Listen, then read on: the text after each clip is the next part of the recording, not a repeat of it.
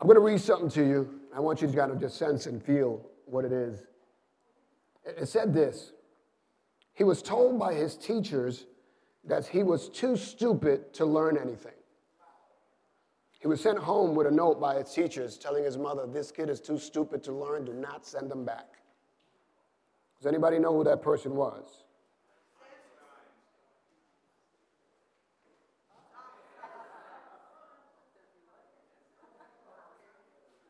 Anybody don't know Thomas Edison? See me afterwards.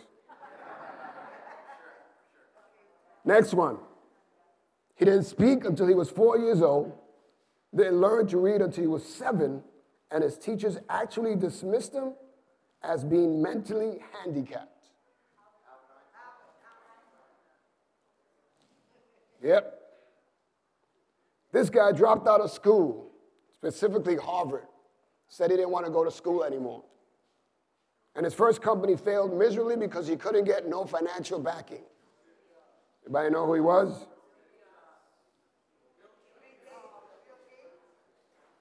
I want to talk to you a little bit today about an emotion that is extremely painful, and it's called rejection.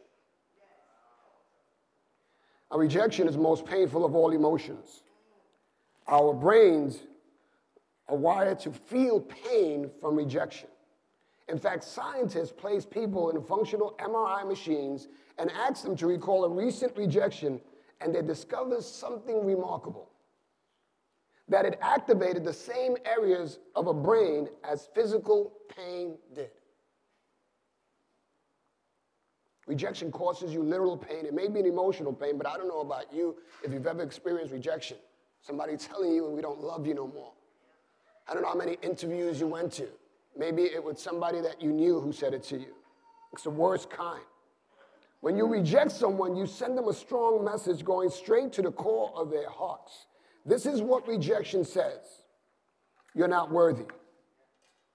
You don't fit. You don't belong. And when this is done by someone that you love, it can be devastating. Rejection carries with it a letter of refusal. Everyone in this room and beyond this room will hear this later have either been rejected or will be rejected. My question to you is how do you handle it? How do you handle rejection when it comes? It's not if it comes, but when it comes. If I was to ask you your experience with rejection, you'd probably say, ah, it didn't affect me. I beg to differ, it has. It has. I see it in the way you seek approval and acceptance. We are a herd people. We have to run with a pack. And we see this happen regularly. Husbands do it to wives, wives do it to husbands, parents do it to their children, peers do it. I work in a high school for crying out loud. I, I can't imagine every single day when I see a kid being either bullied or ostracized by kids because he looks different, smells different, acts different. Why do we get rejected? Society has impressed upon us that you have to look a particular way. You got to have a certain amount of money. You have to speak a particular way, a certain body type, the way you hold your hair, the way you walk, the way you talk. So I want to talk to you about rejection, but I want to talk to you about not being a victim of it anymore, but being a victor. I want to help you to understand that there's victory over rejection.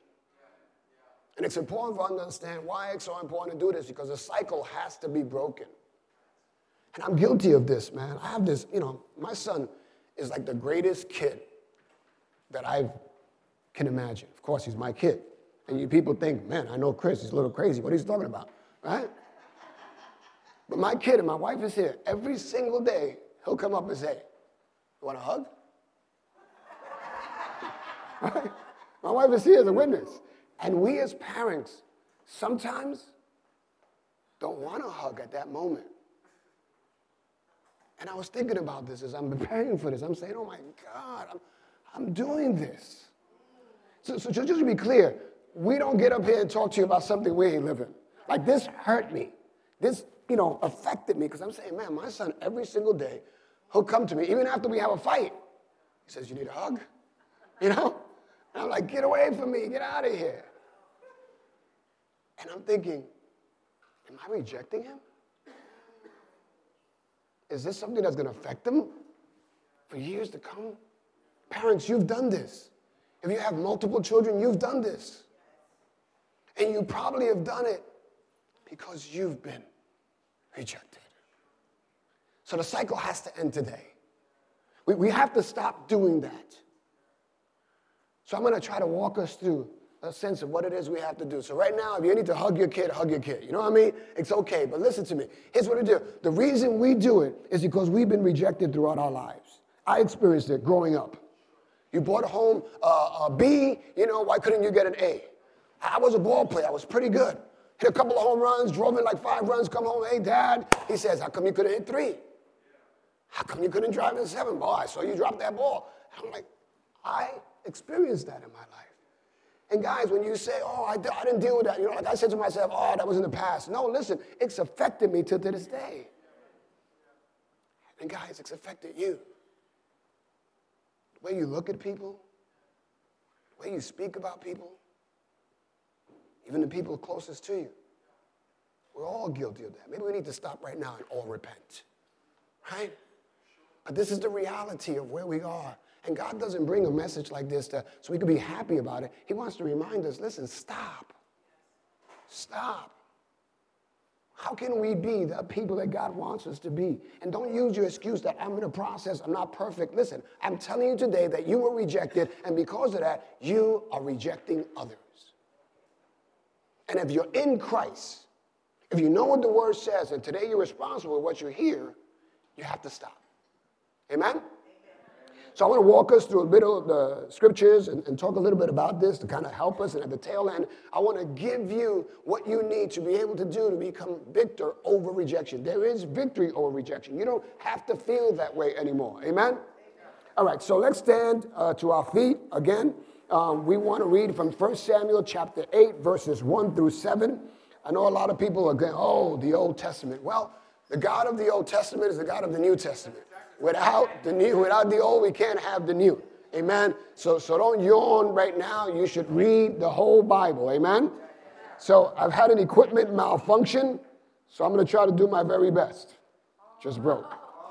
It's okay. Relax. Take it easy. It's going to be all right. We improvise. There we go. All right, 1 Samuel chapter 8, 1 through 7. Just listen to the story. Let me read it, but just let it resonate with you, okay? Now it came to pass when Samuel was old that he made his sons judges over Israel. The name of his firstborn was Joel, and the name of the second, Abijah. They were judges in Beersheba. But his sons did not walk in his ways. They turned aside after dishonest gain, took bribes, and perverted justice. Then all the elders of Israel gathered together and came to Samuel at Ramah and said to him, Look, you are old, and your sons do not walk in your ways. Now make us a king to judge us like all nations. But the thing displeased Samuel when they said, Give us a king to judge us. So Samuel prayed to the Lord, and the Lord said to Samuel, Heed the voice of the people in all that they say to you, for they have not rejected you, but they have rejected me, that I should reign, shall not reign over them. This is the reading of God's word. You may be seated.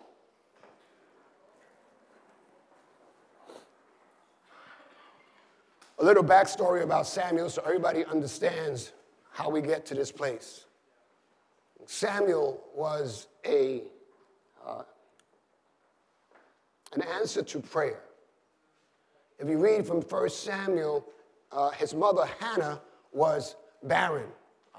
In these times, in this agricultural society, a woman's identity was not work with her, was not linked with her work outside the home, but within the home and her ability to bear children. And not just one, right? Like some of you say, two is the limit, that's it, right?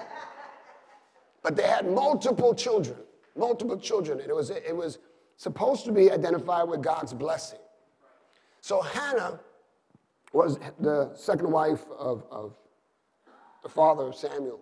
And because she was barren, she was rejected by the women around her.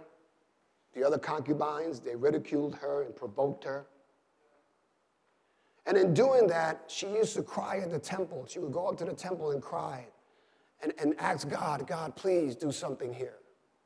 And the priest that day uh, heard her, and of course he accused her of being drunk because she was moving her lips, but she wasn't necessarily saying anything. Anybody ever have that inner groan, that inner prayer, where, where your lips are, are moving, but you're not saying anything, but you're feeling the anguish and the pain of what it is you're trying to convey? So Hannah had that moment, that prayer, and the priest sends her home and says, listen, go, you know, God is going to bless you, go. Long story short, it happens. She gets blessed, but before that, as she's leaving, she makes a vow. She says, God, if you give me a son, I'll give him back to you. Imagine that, right? You know, guys, if you make a vow, keep it, all right? So she made a vow to God, and of course, God says, Yeah, that's what I was waiting for. For you to surrender and yield. And he does that, and he blesses her, and she brings this, and she has this child, names him Samuel, acts of God, that's what Samuel means. And then what happens is she weans him. Her husband is always going up to the temple every year. He says, No, I'm not going up until the child is ready. And he was like, okay, do what you have to do. So she weans him. Everybody understand what that means? Is there's a period where, you know, you breastfeed and the baby is ready to, you know, eat on his own. Does that, brings him up to the temple, introduces him to the priest and says, here's my son, that he may serve God. That's the beginning of Samuel's story. Now Samuel is a prophet. He doesn't speak what his own says, he, he listens to what God says and he reveals it to the people. He has to live among the people, and most likely there's opportunity there for the people to reject him, people not to like him, because he's saying to them what God is saying, not what he wants. He's not looking to make friends.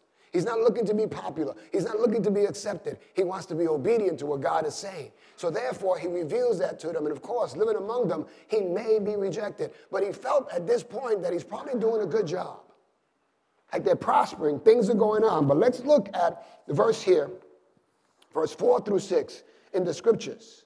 It said, All the elders of Israel gathered together and came to Samuel at Ramah and said to him, Look, you are old. Everybody hear that? Okay, so it's the very beginning here or something. Okay? Like, like, like people call me old. Okay? Like my kids at school says, were you around when the dinosaurs were around? You know, kind of stuff. Right?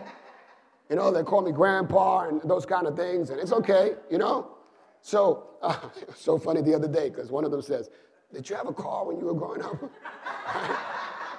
and I'm like, Okay, good, I'm glad, right? So, anyway, the word old there already is identifying him as something. Amen? So he goes on to say, and your sons do not walk in your ways. In other words, you're not only old, but you haven't been a good parent. You haven't really taken care of preparing your next group of kids to take over the role of their, what they have to do. He says, Now make us a king to judge us all nations. Now, verse 6 says, But the thing displeased Samuel when they said, Give us a king to judge us. Now, that word displeased can be translated to mean hurt. So he was hurt. What was said, it wasn't so much, it's the buildup. You're old, you haven't been a good parent. He's being accused of something. And then on top of that, it, it hurt him because that's what it does. Many people live in bondage to feelings of rejection. They don't even realize it. It causes us to believe lies about ourselves and project hurtful emotions on others. It also undermines our relationship with God because you're listening to the lie. You're listening to the lie that you're old. You're listening to the lie that you're not the, the, body type. You're listening that you don't look a particular way, that you don't speak a particular way. Let me tell you something. God takes the foolish things of this world to dumbfound the wise. He takes fishermen and makes them fisher of men. So, so, so this thing here we go because biblically there are many instances in which you can read of some of the most extreme effects of rejection that can happen on a person. And I said before, this plays itself out in marriages, with our children it plays out with our peers.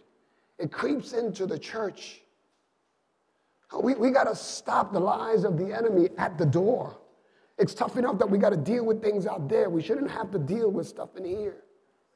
So, so, so, it's important that you go in and understand that. And, and not only that there, but we have this global thing, right? We have this, this ethnic thing, this racial thing, this, this you know, national thing. You know, if you're not this, if you're not that, then we reject you. We, we don't want a part of you. Because the message that it sends is this you are not accepted. You don't fit. You're not worthy. You don't belong. That's what it says. Now, I'm just talking, I'm not talking to the people who are only victims. I'm not talking about the fact that you've been rejected. I'm talking to the fact that you may be doing this to someone else. Because he goes on to say, there are examples here that I want to share. Anybody remember Joseph? His brothers rejected him to the extent that they sold him off. You go on to the next. Moses, who rejected him day in and day out. The people that he's leaving out of bondage are saying, Yo, what are you brought us out here to die? What is wrong with you? He goes on and on. Okay, malfunction, fix it. Okay. David. David spent most of his early life running away because Saul was jealous of him. Paul, wherever he went, the Pharisees, the Sadducees, Jews, and Gentiles alike, they wanted to kill him. And then Jesus. Jesus was rejected by his own. Like he came to his own, and his own did not receive him. They were like, isn't this the son of Joseph, a carpenter? Who he is to be speaking to us like that? He, they did that when he unscrolled the scrolls and, and spoke about, you know, this day has been fulfilled in me. So, so he, these are instances. So, how do we deal with rejection? How do you respond to rejection? How do you gain victory over rejection?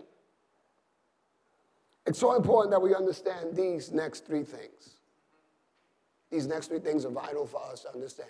Write it down, pen, mascara, prick your finger, blood, whatever you got to do. But get this inside of you. Because listen to me, this is like a 20 week series and 50 hours of therapy on a couch that I'm trying to condense in 15 to 20 minutes.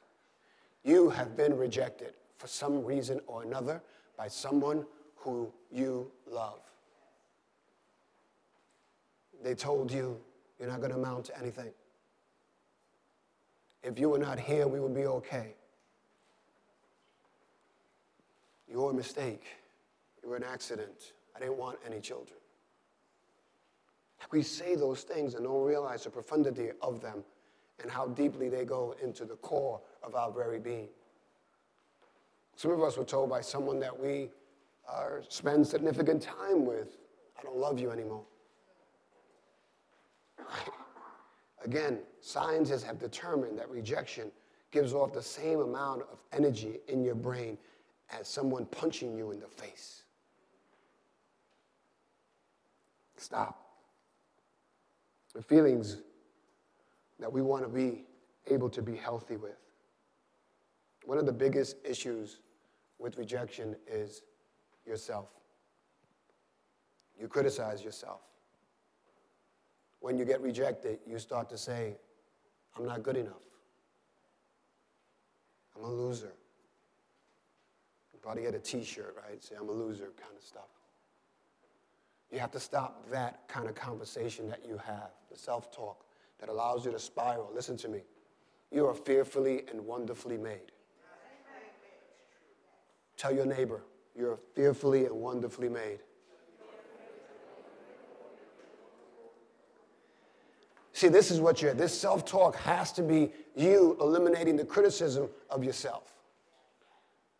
People say that you got to give yourself a break, beat yourself with a feather. Don't be so critical about yourself. If there's something that's going on in your life, listen to me, you can work at it. You can work on it. You can fix it. You got to want to be able to say, you know what? That's a lie from the pit of hell. I don't have to accept that. I don't have to receive that. You don't have to listen to that. If you're around people who are constantly doing that, listen to me. Those people can only feel better about themselves by making you feel awful. You know why? Because they've been rejected. And they're operating from their own rejection. Hannah was rejected. When Samuel sensed this, I'm sure that his mother told him the story. I'm sure that the story was told about how he was born. Most parents do. Most parents have this great conversation about the love story between your parents, and then you share it with your children, and your children are eager to know, well, how was I made? Uh, did the stork come? No, no, no stork. Listen, I loved your mother, and because I loved your mother, you're a direct result of our love. You never tell a child he was a mistake. You never tell a child that I didn't want you. You never tell a child these things. Your kid comes home from school with the best that they can do. Celebrate it. My kids used to come up with stick figures. Our refrigerator was full of ugly stick figures. But my wife would put them on the refrigerator. And I would come home and I couldn't make sense of them. And I'm like, okay, we're going to celebrate it. Why? Because it's their art. It's their creativity. It's what they put together in their little small mind. This is what, and they were so happy because they would come home and wanted to share with you. Now, you got to let them explain it before you try to make sense of it. Because there's a story to those stick figures. And I would say, okay, where's daddy? Oh, that's you falling off the house. I'm like, okay. Like, it's okay. We have to come to a place. Why? Listen to me because you've been accepted. Jesus was rejected so that you can be accepted. No matter who you are, no matter what you've done, no matter what you're going through, no matter what you feel about yourself, Jesus was rejected, took it all upon himself so that you can be accepted. No one comes to the Father unless it's through Jesus Christ. No one is going to have access to the Father unless he stops and meets with Jesus. And Jesus stood in that gap and said, I'll take it on. Whatever you got to say about my people, say it about me. Whatever you got to say about my son, say it about me. Whatever it is you have to say, say it about me because I can take it. And despite your rejection of me, I will love you. Jesus took on this rejection so you could be accepted. Amen? So you belong. That's the first thing. A sense of belonging. Listen to me. A sense of belonging. I know that sometimes there are groups of people that will say to you, now you can't be down with us, right? Listen to me. You belong to the family of God because of Jesus Christ. You become joint heirs to the kingdom of God. When you say yes to Jesus Christ, when you surrender and kneel your life and no longer want to, you know, hold on to the steering wheel and crash your car often and often and often, and you turn it over to God and say, God, I need you more than I need anything else. I've been so far from you that I need you. When you do that, you are grafted in to the family of God. You're no longer an orphan and don't look to belong to any other group. I know that we have this herd mentality. We get it from being hunters and gatherers, right? We have to move together. I, I ride the train sometimes uh, over in the Oculus, which is the Freedom Tower, right? And, and I get off the path, and I got to tell you something.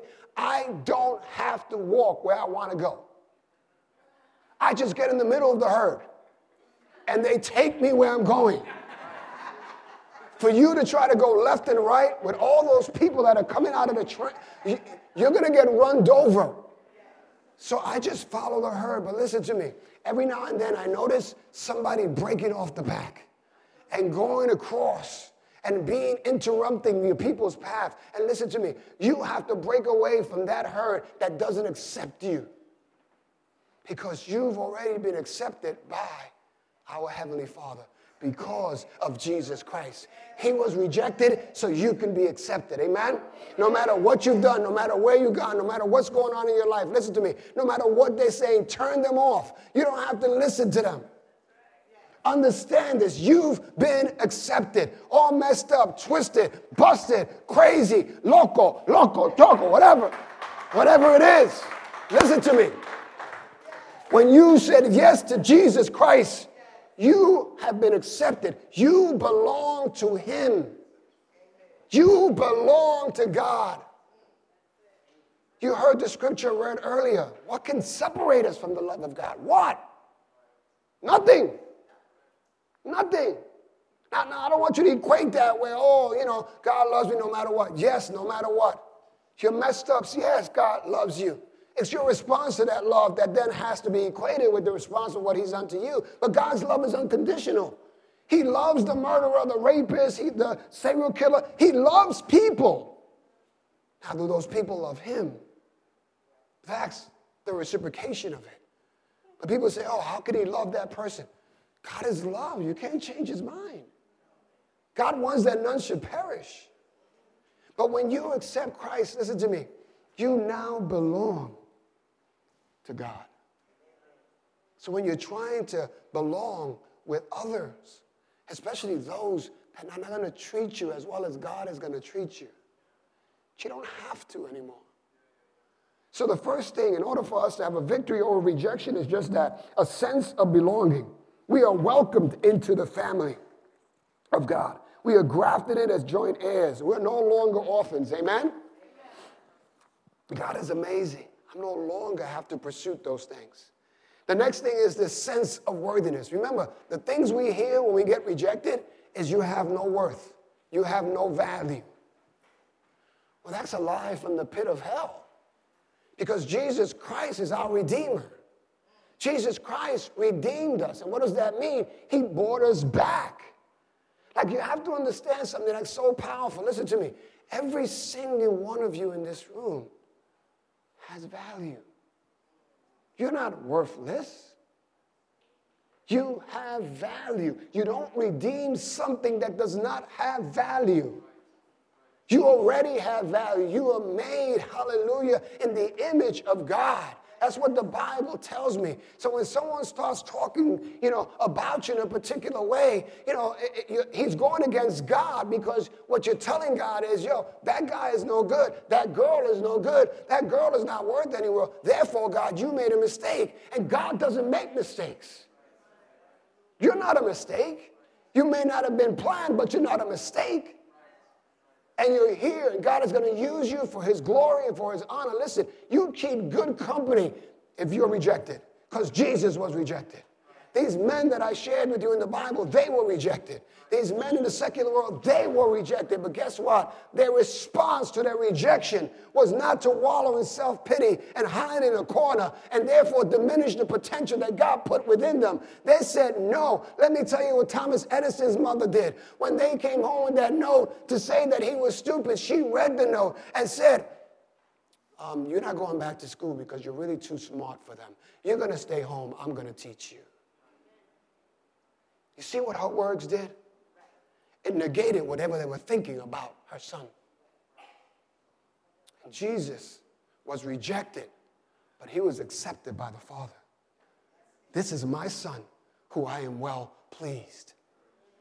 And I, I just want to remind you that Jesus took this so that you don't have to. And the cycle has to break today. I don't want you or me to go about rejecting. You know what I'm going to do every single day from now on? I'm going to hug my son, even when I feel like choking him. Maybe that'll be a new hug. Come here. no, but I'm going to hug him because it's just a reminder, man. I say I handled my rejection well back there, but it's manifesting itself in my life still. And guys, I'm not the only one, so don't sit here, hands crossed, feet tucked in, saying, He ain't talking about me. I'm talking about you. You didn't look a particular way in school, and kids shunned you. You moved through life, and people began to keep their distance from you. Guys, the cycle gets broken today. There is a value and a worth in you that's been placed in you by our Heavenly Father, secured by the sacrifice that Jesus Christ made for each and every one of us. I heard this statement the other day and it kind of like kicked inside of me. And it said that we were all made from dirt. So when people talk dirt about you, just be reminded that we're all dirt. And I was like, oh gosh, okay, so we're created by God. You know, the initial man is formed, right? So a lot of people think, okay, they're criticizing you, but just as you saw in the scripture, when they rejected Samuel, God quickly moved in. I know you're hurt, but let me put my arm around you. They're not rejecting you, they're rejecting me. And even to this day, right now, there are people who continue to reject Jesus Christ. And we have to be able to come to a place in our lives where we realize that we are accepted. Amen? So there's a sense of worthy. In Romans 8:16, it says, The Spirit Himself bears witness with our spirit that we are children of God. You know John 3:16, for God so loved the world that He gave His only begotten Son, that whoever, whoever, that means you, believes in Him should not perish but have everlasting life. And then in Romans 5:8, He says, But God demonstrates his love toward us in that while we were still sinners, Christ died for us. You have value. You have a sense of worthiness. So when someone comes around and tells you that you're not worth anything, that you have no value, remind yourself. Don't criticize yourself, but remind yourself of the power of God's word. Amen? Amen. And then finally, is a sense of competence. When a person says yes to the person of Jesus Christ, the Holy Spirit comes to dwell within them, given to us, the Holy Spirit, to enable us to do that which He wills for our lives. There is a power now within you that you still haven't tapped into. Paul speaks about it in Philippians, talks about uh, the power. I can do all things in Christ Jesus who strengthens me. Talks about greater is he who is in me than he who is in this world. He talks about how the, the Holy Spirit, and by the way, t- today is Pentecost Day. Amen? It's the beginning of the church. Book of Acts, the beginning of the church. So all over churches are celebrating the beginning of the church. Thank God for the day of Pentecost. Amen? So, so, but the Holy Spirit came to enable those simple men to be able to go on this journey that at the very end was their death. Now, I don't know about you, but that's some kind of power. Because Jesus said, I'm going to give you the same authority that I have, I'm going to give to you. The same power that I have, I'm going to give to you. Why? Because they were about to embark on a life that was going to be extremely challenging for them. And a lot of times, each and every one of us come to Christ and don't understand that now that you said yes to Jesus, you have to be able to fight off, like our brother said, fight off all these temptations that come your way. But let me tell you something in the midst of that temptation, there is a power within you that if you tap into it, you can say no to it. You can turn from it. You don't have to give into it. Jesus was rejected so that you can be accepted. So there is a sense of belonging that you have when you feel like you don't belong. You belong to the family of God. You belong to God. You no longer have to be concerned about being down with this clique or that group or that, that. You now belong to God. Amen? So when someone rejects you, realize that God doesn't. When someone says that you have no value, look them in the face and says, You're kidding me? You're really kidding me. Don't, don't do that. Don't do that. Just, you're really kidding me. The word reminds me that I was far from God and He sent His Son to die for me. The price that was paid for me, listen to me, the price that was paid for you and me was not paid with silver and gold, it was paid with the blood of Jesus Christ that flowed from his body as he was beaten for you. His beating was a form of control and rejection over him. But guess what? They weren't controlling him. So don't let, when someone says, I don't want you, you don't fit, you have no value. Be reminded that you belong to God. Be reminded that the price that was paid was paid with the precious blood of Jesus Christ. Be reminded, amen, that there is the sense within you that you can. You can. I can do this. And you will. In the power and the unction and the leading of the Holy Spirit. He was rejected so you can be accepted. You no longer have to be a victim. But here's the biggest part you no longer have to be a person that rejects others. You no longer have to. You've been exposed today. You and I both have been rejected by those around us on a regular basis. So it's not if, it's when you get rejected. How will you respond? He was rejected. He took it all upon him so that you can be accepted. Let's bow our heads in prayer. Glory be to God. Hallelujah. Thank you, Jesus. Praise you, Father. Hallelujah. Lord, I thank you for your words.